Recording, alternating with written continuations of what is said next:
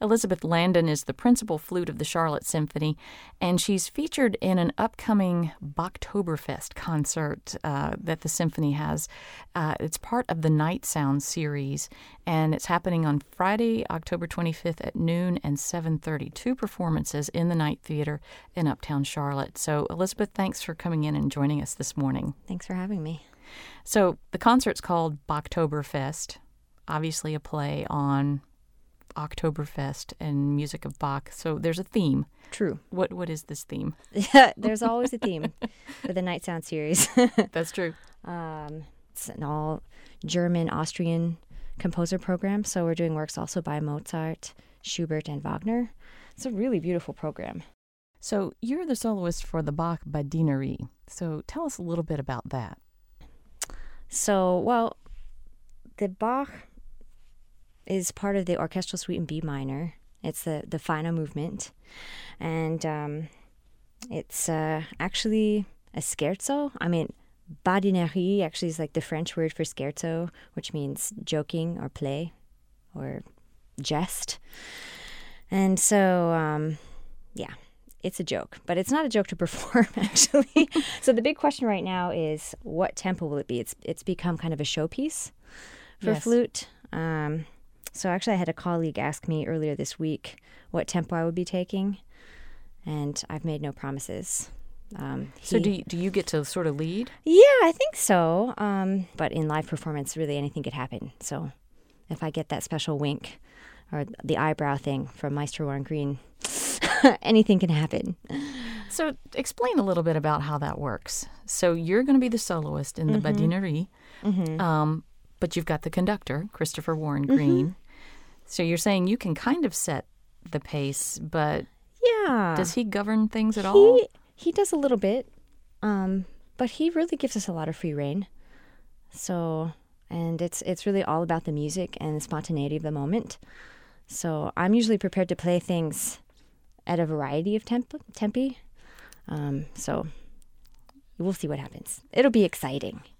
I like that you're so you know so willing to go with the flow Oh, like it's a lot of fun. and be really extemporaneous. is. Yeah. Well, one thing that um, is kind of interesting about KnightSounds is that it there are usually two performances. One's a matinee and one is in the evening. And Mm-hmm. the matinee is something they call the brown bag Mm-hmm. matinee. So they're encouraging something that happens here all the time on Biscuits and Bach, Mm-hmm. an intersection of food and music.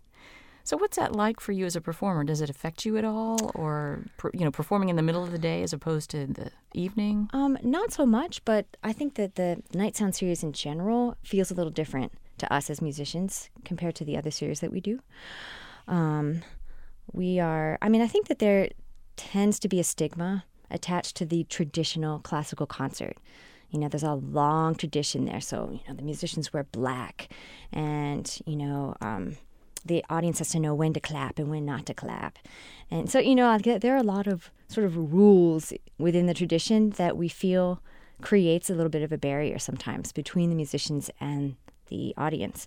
Um, so the KnightSound series is it's really about you know finding that fresh approach to classical music. So it's not just a concert, but it's an event, and we have stuff going on before, and then we have a party afterwards.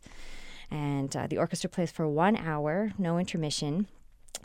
And what I've noticed is that when the musicians are arriving for these shows, there's already a party going on in the lobby. And I'm kind of like torn, you know? I'm like, I want to go in there and see what's going on, but I really need to warm up. But I really want to, you know, I want to go hang out and see what's going on. I mean, there's an excitement about the KnightSound series. And uh, so it's, it's really cool. Let me just ask you a little bit about your what you tend to do as far as Sunday mornings go. I guess most of the time uh, during the symphony season, you've had a late Saturday night. So are Sunday mornings a special time for you, or do you kind of have to have that experience on a different day of the week? I would say Sunday mornings are a special morning. Yeah, the just the you know let down from the the concert weekend, and um, I actually it ties in really well with this theme because I kind of love the European breakfast. I love like a great piece of bread toasted, drizzled with olive oil, and then with some really lovely cheese or like cured meat or something, a side of fruit. That is my ideal breakfast. And that's pretty balanced too. You think so? I think so. Yeah, I think well, you can get away with it. It might not be the healthiest, but I don't have it every day. The secured meat part of it. Yeah, right? I know. You know, well, I don't have that very often, but that is my go-to. You know, that's what I really love. Well, Elizabeth, thank you very much for coming in today and talking to us about the Night Sounds Bachtoberfest concert and um, sharing with us what you like for breakfast on Sunday. Thank it was you. great it was talking really to you. Thanks for having me. Thank you.